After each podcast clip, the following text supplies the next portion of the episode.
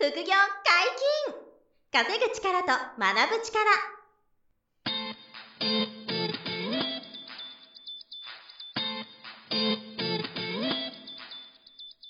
この番組は稼げるようになりたいを叶える副業アカデミーの提供でお送りいたします。副業アカデミーはあなたが副業で稼げる状態になることにコミットしたスクール。初級コースから上級コースまでさまざまなジャンルの副業ノウハウを学んでいただけます詳しくは「副業アカデミー」で検索くださいこんにちは、小林正弘です。山本博史です。よろしくお願いします。はい、よろしくお願いします。えー副業解禁、稼ぐ力と学ぶ力のウェブサイトに問い合わせフォームができてます。皆様からの副業に関するご質問や番組のご意見、ご感想をお待ちしてますので、どうぞよろしくお願いします。はい、お待ちしてます。お願いします。本日は何のお話でしょうか？えー、不動産投資の話を久しぶりにしていいですか？僕あの、小林さんのその副業のルーツ。そう、ルーツです。僕が最初に始めた、はいだいぶ、あの、詳しくなっていただきましたね。僕のことそりゃそうえ、それはそう100回以上お聞きしました。不動産もけど、まずは一番初めにやることは、物件を毎日、新しいのが出てないかどうかを見るっていうのはもう今もしました習ね。慣習慣づけで見てます。え、見てるんですか？見てます。素晴らしい。そう、なんで、その、毎日こう、新しい情報をチェックして、自分の条件に合ったものがいれば買い付け入れて、はまあ、問い合わせ入れてみたいな。で、現地に行って、あの、良ければ買い付け入れて、融資通してみたいな感じで買っていくんですけど、不動産投資。で、あの、そのやり方はもちろん、あの、すごく深いし、いはいろいろかかることあるんで、まあ、あの、以前、玉崎さんっていう、うちの不動産のアドバイザーの人にも来てもらってね、話して、話してもらったから、それも聞いていただきたいんですけど、改めて、はいこの2020年にですね、あの、不動産投資ってすごいなと。まあ、不動産ってすごいなって感じかな。まあ、不動産投資とあえて言わないでもいいんですけど、不動産ってすごいなっていう気持ちになった、ちょっと二つの事例があって、はい。あの、僕が体験した。それをちょっと今日お話ししたいなと思っていますと。で、えっと、不動産投資ってやっぱり、こう、未だに怖いと言いますか、あの、ほとんどの人にとって、こう、ハードル高すぎて、なかなかやれないものだと思いますし、まあ実際あの、融資もあるから、すごく、あの、難しい。借りられる人とはい借りられない人がいるし、融資使わない場合、現金買いうん。ありますけど、現金がない人は買えないし、だからちょっとこう、できるできないの人はもちろんあるんですけど、あとやっぱりその日本でバブルが弾けた時に、うん不動産をその当時たくさん持ってた人がうん大変なことになったっていうイメージが、ああ、そっか。あの、その時の人たちはもう大損、大損ですね。高値掴みしちゃって、バーンって落ちちゃったっていうね。バンドエイジさんとか、バンドエイジさんが。そうですよね、もうね言。おっしゃって代ましたよ名詞みたいなことでね。そうですよね。だから、そういうリスクももちろんあるんで、はい。本当あんまりこう、安易に不勉強に始めちゃ、あ、いや、ダメなんですけど、はただ、ちゃんと学んで、うん。あの、やっていたり、あの、リスクのないところで、まあ、ないは嘘ですね。リスクの低いところ、自分のリスク取れる範囲で丁寧に不動産投資やっていけば、やっぱり、あの、すごい、魅力があるし、はい。すごい力があるなって不動産だと思っていて。で、まあ何が言いたいかっていうと、以前にもこのチャンネルで、あの何回かこの話、山本さんにはちょっと僕、あの、ぼやいてるというかこぼしてるんですけど、はいあの、不動産をうん今、今年売ったんですよ。はいはい。で、えっ、と、今年の春ぐらいに、えー、まああの、理由は子供がですねうん、一人増えたんですよ。うんで、えっ、と、三人目が妻のお腹に宿ってて、お腹が膨らんできた時に、その時住んでた家が狭いなと。要するに3三人になったら人だったら、うんあの、4人家族のイメージで持ってた、まあ、買ってたんですよ。で、えっ、と、3人目が、もし生まれてくれてね、無事に。で、大きくなってきたら、間違いなくこのマンションじゃ狭いなと。うんだから、どの道手放すなと思ったんですよ。幼稚園から小学生に上がるタイミングぐらいで荷物一気に増えますからね。おー、すごい量じゃないですか。まあそうですよね。僕らもそうでしたから。ね、パパ、パパの先輩なんですけど、僕もまさにそれ感じてて、はい。すごいものいるし、はいあと子供の部屋もいずれ用意してあげたらいいから、そうですよね。いやー、ダメだなと。全然足んねえやと思って。それで、あの、2020年の春ぐらい、ちょうどコロナショックがですね、あの、あれ？深刻になってきたなっていう頃から、はい。まあちょっと不動産数年後、もしか下げるのかなとか、まあわかんないですけどね、今現在も。今後も下がるかもしれないけど、今から売ってみようかなっていうことで。うん確か当時、売ろうか売る前か悩んでる頃から、山本さんにこのはい番組で話したことがあったと思うんですよ。で、なんか不動産が東京オリンピックの前、1年前、2年前とかは、上がってた感じやったのが、はいはいはいはい。はい。なんか、そろそろそこが見えてきて落ちてきたっていう話をされてたんですそうですよね。はいちょっとだから、あの、オリンピックもね、そう延期になっちゃってて、少し下げ始まってきたかなっていうところもあって、はいでこのまま持ってたら、さらに下がるのかなっていうこともあって、よ。ん。で、そもそも部屋足んなくなるからさ、から、はいあの、一回売ってみるかな、うん。売れなかったらまあ売れなかったで、それ別に暮らしていくことはできるから、はい。売らなくてもいいけど、売れるなら売ってみようかなぐらいの感じで売りに出しておいて売ったんですよ。で、ちょっと立地としては、もうあの、山手線の内側なんで、結構あの、まあ、日本の中では一番いいエリアだと思うんですよ。23区。はい。山手線の内側。で、駅徒歩2分の。うわすごい。そうそう。で、結構、で、まあ、ちょっと高いんですけどね。それをし、あの、区分マンションっていうか、新築のファミリーマンションなんで、はい不動産投資やるときって、新築は気をつけろっておく。はい区分マンションの新築は、節税とか、将来の年金以外では買うと危ないよっていうのは、はい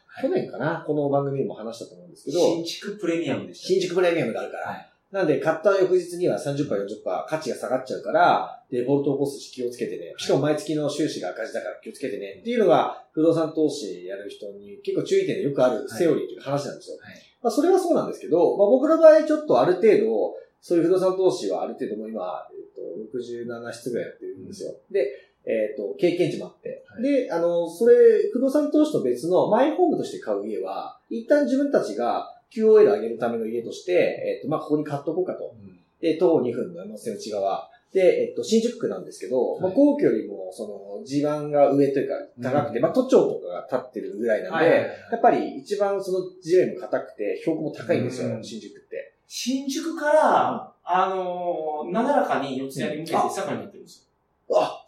す、すご、詳しいですね。四国、四国在住の方に詳しいですね。よ。東京に来た時に、すごい。東京都内を調べようと思って、自転車うでん走りまくったんああ、ですよ。なるほどなるほど。あの、皇居の方に向けて、なだらかに下ってるし、皇居を越えてさらに僕はもっとく下がってて、埋め立て地じゃないですか。はい江東区の方が。あの、江東区ねと。そう、梶時とか違う。なんで、新宿区ってやっぱそれでも将来的に強いだろうなと。まあはい地震のリスクはあるけど、強いだろうなと思ってて、でそこにこう、ゴジラには襲われてますけどゴ、ね。ゴジラ新宿。ゴジラ式のツインタワー目指しますそうそう。かゴジラ来たらちょっと確かに資産がやばいな。やばい、そこはちょっと想定してなかったら。。そこはまあ想定しなくても大丈夫です。ゴジラは想定しなくても。だからその、ゴジラ以外のリスクは大丈夫だなと思ったんで、はいはいはい。そう。で、あの、まあ、資産として持てば、はい。あの、新築で買って、ちょっと価値が下がっても、ずっと住む前提だったんで、当時は。はいはいだからいいかなと思って買っといたわけですよ。はいで、それをさっき言った理由で、売ってみたら、結果、2割ぐらいプラスで売れたんですよ。ごい。これすごくないですか？新築ですよ。新築で買った物件が、うんえっと、プラス2割で売れるって驚きましたけど、うんしかも現金買いの、はい。あの、もう、富裕層の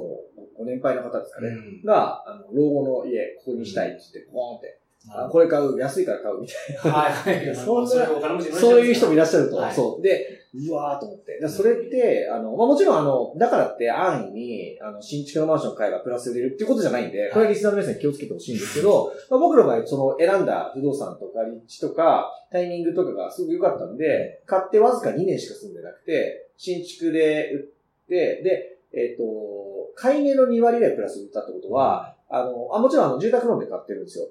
あの、投資の資金を常に持っておくためにも、あの、不動産でもう自己資金全然いらないで買うっていうのは、僕不動産投資すべてほとんどそうなんですよ。はい。で、あの、自宅も1円もほぼ使わないで買ってるんですよ。で、で、ですけど、そのじゃ借金のの、住宅ローンの返済を2年間やってるから、残債がガーッとすごい量で減ってて、そこを全部リカバリーした上のプラス2割じゃないですか。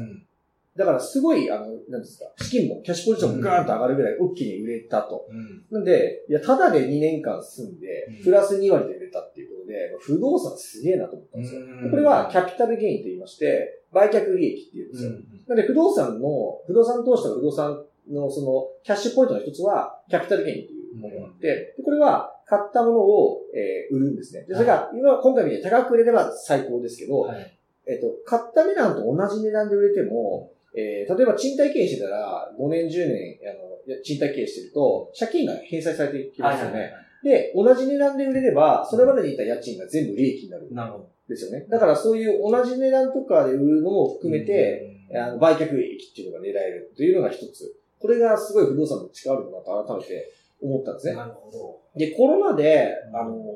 ちょっと下がり始まってるから、はい。あ、すぐ下がっていく、すぐ下がるかなと思って売ったんですけど、結果、そんなに下がってないどころか、えっと、8月ぐらいから、すごい買いたい人が増えてて、これね、本当肌も実感するんですけど、あの、その、僕が売った自宅もそうでしたし、あの、買いたい人が結構いたのと、あの、持ってる区分マンション、投資用の区分マンションとか持ってますけど、そこもね、売ってくれ、売ってくれっていう業者からの電話が今もすごいんですよ。うんだからすごい、コロナショックの影響で、買いたい人減ると思ったんですよ。なんだけど、全然あの、そうじゃなくて、やりたい人って未だにものすごく多くて、不動産投資をやりたい人が増えてるらしいですよ。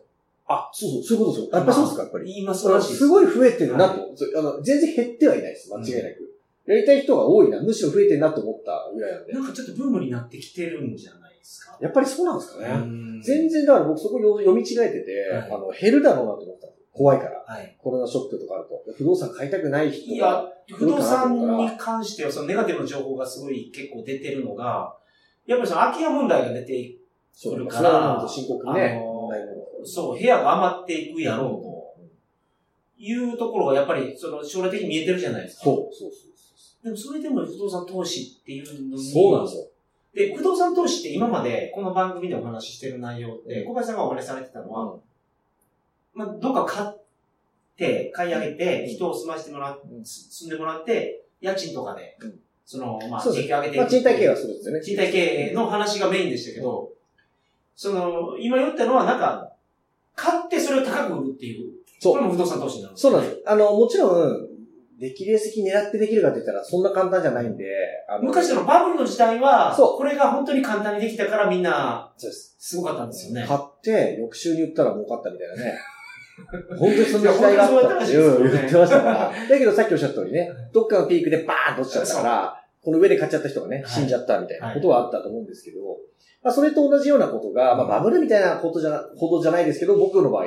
そういう事例がもう、あの、全然この間うん。あって、もう、あの、すごいなと思ったんですよ、不動産の力って。あの、もちろん立地がすごく山手線の内側の日本でもいいところで買ってるから、資産価値が強かったりとか、まあ、たまたま飼い主さん、富裕層の方が気に入ってくれたからね、それも全部、運、運もあるんですけど、はいただ、それで重なって実際売れたキャピタルゲインがすごかった。しかも、、自宅の場合なんですけど、えっ、と、3000万円の利益までは、えっ、と、じ自宅の売却の利益って、はいえっ、と、免税されるんですよ。ええそうあの、収益不動産の場合って、5年以内に売って、僕から、まあ、倍差し引いた売却利益が出たら、短期譲渡税って言って、40%近く税金取られちゃうんですよ。はい。なんでですよ。で、5年以上持った収益不動産を売って利益出たら、20%前後の短期、あ、長期譲渡税っていうのが取れるんで、どのみち20%か40%の税金が、大きいですね。そう。なんで、知らないで5年以内に収益不動産売っちゃうと、40%税金、60%しか残んないんですよ。例えば1000万利益出た人は、えー、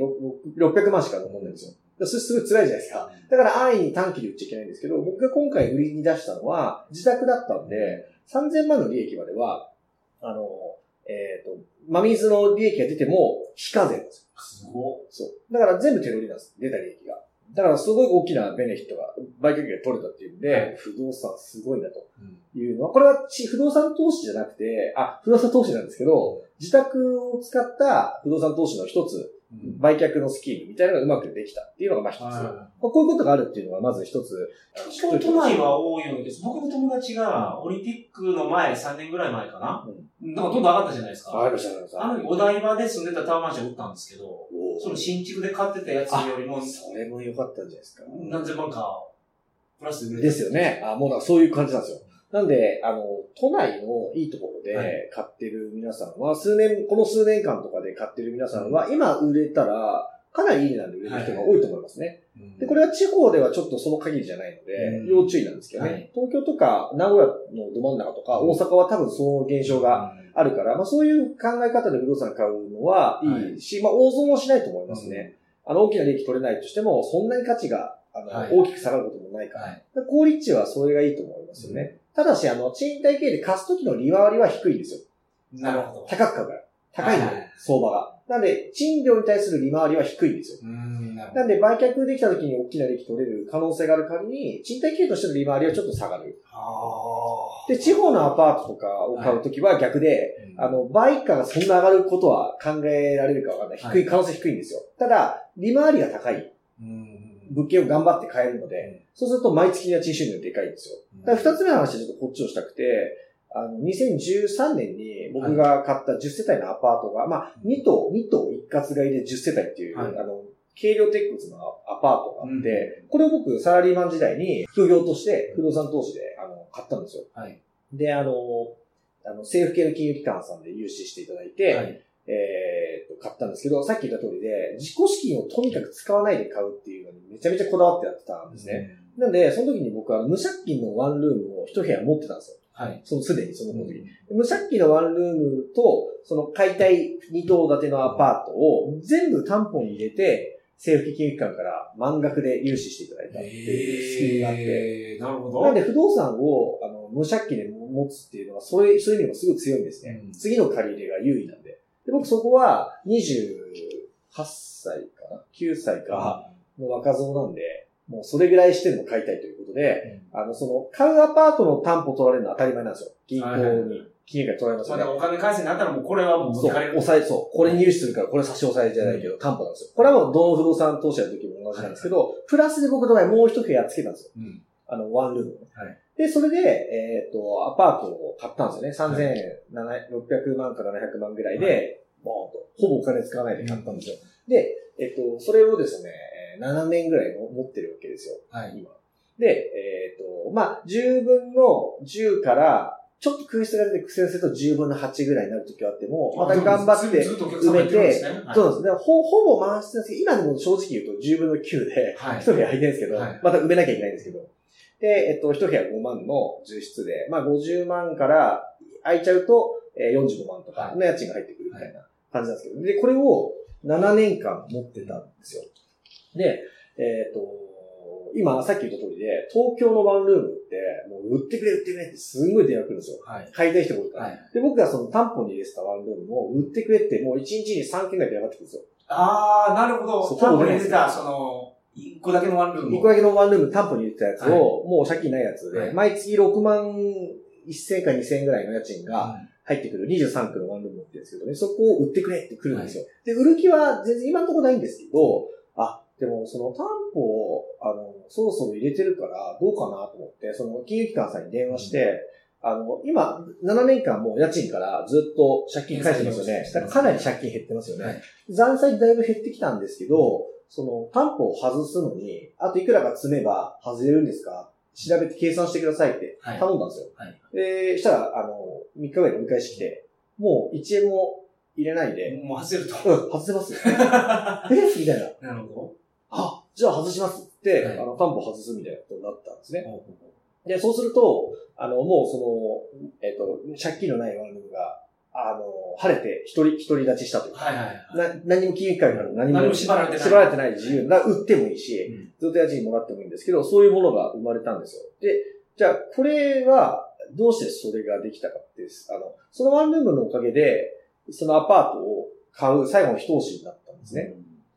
で、えっと、7年持ってたら、はい時間が味方になって、もうその担保外れるんですよ。うんじゃあこれ、どの、ど、どのお金で返済したのって、入居者さんに入っていただいたありがとうの対価として、家賃収入をもらって、うんその家賃収入から金融機関にお金返していくことを、はい。淡々と7年やってたら、一回お預けした担保も外れちゃって、はい。あの、さらにその、なんですか、よりいい状態になったわけですようん。で、もちろんその7年間ずっとキャッシュフローもプラスで出てますから、はい。キャッシュフローを取りながら残債を減らして、うん。で、担保が外れてっていうのが今年またできて、なるほすごいなと思ったその時に。うん。あの、その、その間で、その不動産に僕がどれぐらい時間使ったかって言ったら、やっぱ管理会社さんがちゃんとやってくださってるんで、あの、月に3分とかど。5分ぐらいしか、まあ、家賃の入金確認とか、あの、トラブルが来た時に管理会社さんとやり取りするぐらいなんですよ。で、もちろん空室が出た時は、おあの、嫌だなと思いながら埋める対策はしますけどね。まあでも、それを7年やった時に、こんだけの、あの、その、えっ、と、進化数値的なレベルアップがあできるんだなと思って。だから、あの時買ってよかったなってもちろん思いますし、あの、そのインカムゲインっていうこの、うんえー7年間ずっと家賃収入取ってきたものもすごい尊いし、そこで残債減っていくときに、結局、最初入れた担保も外れちゃって。自由なあのうん。物件ができて、これは売れ、売れば売ったらすぐにキャッシュになるし、う売らなくても毎月家賃が入ってくる。状態じゃないですか。っっていうそのインカムゲインもあれば、担保外れるところを人から頂戴できた家賃からそれを作れたっていうこともあれば、さっきの1個目の話みたいに、あの、新築で買ったマンションが2割プラスで売却できると。やっぱ不動産ってすごいなって今年すごく思って、まあこれはショックの影響で、ちょっとその、まあ繰り返しですけど、あの、えっ、と、不動産やりたい人が減るかなと思ってたんですよ、はい、ちょっと読みが甘くて。はい、ただ山本さんおっしゃった通りで、実際やりたい人も多いし、うん、あの、その、興味持つ人がすごく増えていると思うんですよね。今けど、ウェブ記事とかも増えてる感じがします。そうですか。はい、えー、だからやっぱ関心ある人増えてるんですよね。うん、で、もちろんあの、適当にやったら失敗するんで、あの、このお話聞いていただいた皆さんに、あの、すぐ適当にやる、やってもらいたいわけじゃ全くないんで、そこはご注意いただきたいんですけど、あの、勉強して、その、えっと、その、えっと、家賃に対しての返済比率、いくらぐらいで融資組めれば、はい、安全かとか、その、あの、町の賃貸需要がどれぐらいあるかとか、そのエリアのライバルの物件はワンルーム系なのかファミリー系なのかとか、まあ、あの、将来のその都市の開発期がどうだとか、人口増えるだ減るだとかっていう、要するに勉強してマーケティングして、あの、物件を探していく必要はもちろん、あの、あるんですよ。そこはしっかりやんなきゃいけないのと、最後は自分の責任でやっていかなきゃいけないんで、あの、適当にやっちゃいけないんですが、やっぱりちゃんと勉強した上で取れる範囲のリスクでしっかり不動産投資をやれば、一つは、あの、インカムゲイン。毎月入ってくる家賃収入を副業の収入としていく仕組みがあの、借金の返済を、あの、いわば人のお金で、しながら自分の資産と貯金を増やしているインカムゲインがあり、で、まあ、条件によったり、運、運によったり、あの、思いといかないこともあるけど、キャピタルゲイン、その売却利益が取れることがあって、で、これは自宅だったら、あの、ある程度の利益まで全部非課税。うん、で、えっ、ー、と、収益不動産の場合は、譲渡税が、短期か長期の譲渡税から注意点がありますけど、その売却するっていう、はい、ことの出口があると。もちろんその出口がつかないっていうリスクもあるし、はい、あの出口がつく物件をどうちゃんと探すか。そうですよね。そう。そこは勉強したんですけど、やっぱりでもこれがすごく、あの、不動産投資ってす素晴らしいなと。うん、そのさっきおっしゃった少子化で怖いと言われてる中でも、うん、あの、まあ、はっきり言うと、他のビジネスよりも簡単な部類になると思ってまして、はい、で、あの、少子化で人は減っていくんで怖いんですけど、その中でも、あの、勝ちやすいマーケットがこの賃貸経営で、はい、ライバルの大家さんたちがそんなに強くないんですよ。はい。勉強してる人があまりいないとおっしゃってましたね。そうなんです、そうです。さすがよく覚えてらっしゃるんですけど、ライバルの人って僕らみたいな、うん、あの、叩き上げの投資家っていうか、サラリーマン投資家とか、僕らみたいな勉強してる投資家はいるんですけど、少ないんですよ、まだまだ。うんほとんど地主さんだったり、お寺が持ってたり、うん、余裕でやってる皆さんが多いんで、うん、この人たちって本気じゃないんで、はい、僕らが本気で調べて勝てると思った物件で、本気で手こ入れして戦略練って言ったら、あの、かなりの確率で勝てるんですよ。うん、そこまでも勉強して分かった上で、取れる範囲で不動産投資やってもらえる分には、やっぱりいいなと。だから、あの、改めて僕らの不動産の講座はもう当然、福岡会に開校当初からあるんで、あの、都内で、えー、不動産を新築したい人とか、まあちょっと属性が高い人じゃないとできないんですけど、まあそうですよね。新築のそのプロジェクトのコンサルティングプログラムとかもうち今用意してるんですよ。なんで、そういう、あと都内新築で都内で、ぐらいですか？ああ、でもね、あのー、まあ、1億から2億ぐらいのレンジが多いと思います。数千万だとちょっと小さくなっちゃうんですよ。はいはい。まあでも、あの、3件だったら数千万、4桁万円で、えっと、利回り9%、10%目指して、はい、東京では、えっと、もうちょっと高くなりますけど、まあでも利回りは土地をとにかく安く買うルートを作っていくんで、はい、安く買えれば、まあ8%、9%で仕上げれるような新築プログラムっていう、もうそういう利回りの、えー、いい立地の、あの、都内の物件が建て、建築できれば、はい、あの、6%ですぐ売れるんですよ、今。えー、6%で売れます。新築だったら。だから、8%で建って6%で売って2%、あ、ちょっと難しいか、これ。えっと、利回りが8%の物件を、利回り6%で売るっていうのは、これ、売買にするとものすごい大きな差で、大きな数千万の利益が出るんですよね。へあ、ちょっとこれごめんなさい、わかりづらいか。まあ、まあいいか。でも意味としては、えっ、ー、と、どうやって言うか。1, 億円で買って、うん、えー、年間800万もらえれば、うん、えー、利回りがは、は、8%, 8ですよね。はい、で、これを、えっと、800万円を6%で、えっと、割り戻すと、いくらになるかっていうと、ちょっとごめんなさい、暗算が間違えるとやばいから、1億3333万なんですよ。はい、だから1億円で年収800万の家賃年収800万の利回り8%の1億のアパートを建てたものを、えー、翌月にえー、6%で買ってくれたら、はい、3300万円プラスが。へそうそういう考え方なんですよ。あの、投資でキャピタルゲインを作るっていうのは。そういうことなんですけど、なんで、えっと、まあ6%で売れるって言うと雑なんで、絶対じゃないんで、うん、全然売れないかもしれないですけど、仮にまあ6%で、まあ売れてる事例がいっぱいあるんで、6%で売れて、売れるとしたら、8%で建築して6%で売ると、その3000万ぐらい利益が出て、もちろん税引き前ですよ。はい。業種、あの、法人としてやってれば、法人税とか、かかりますけど、まあそういうこともできれば、別に売らないで8%でずっと年収800万の賃貸やっていけばいいんで、はい、そういうのを、あの、賃貸情が強い、いい立地で、やると。いうプログラムとかもちょっと今、あの、スタートしていて、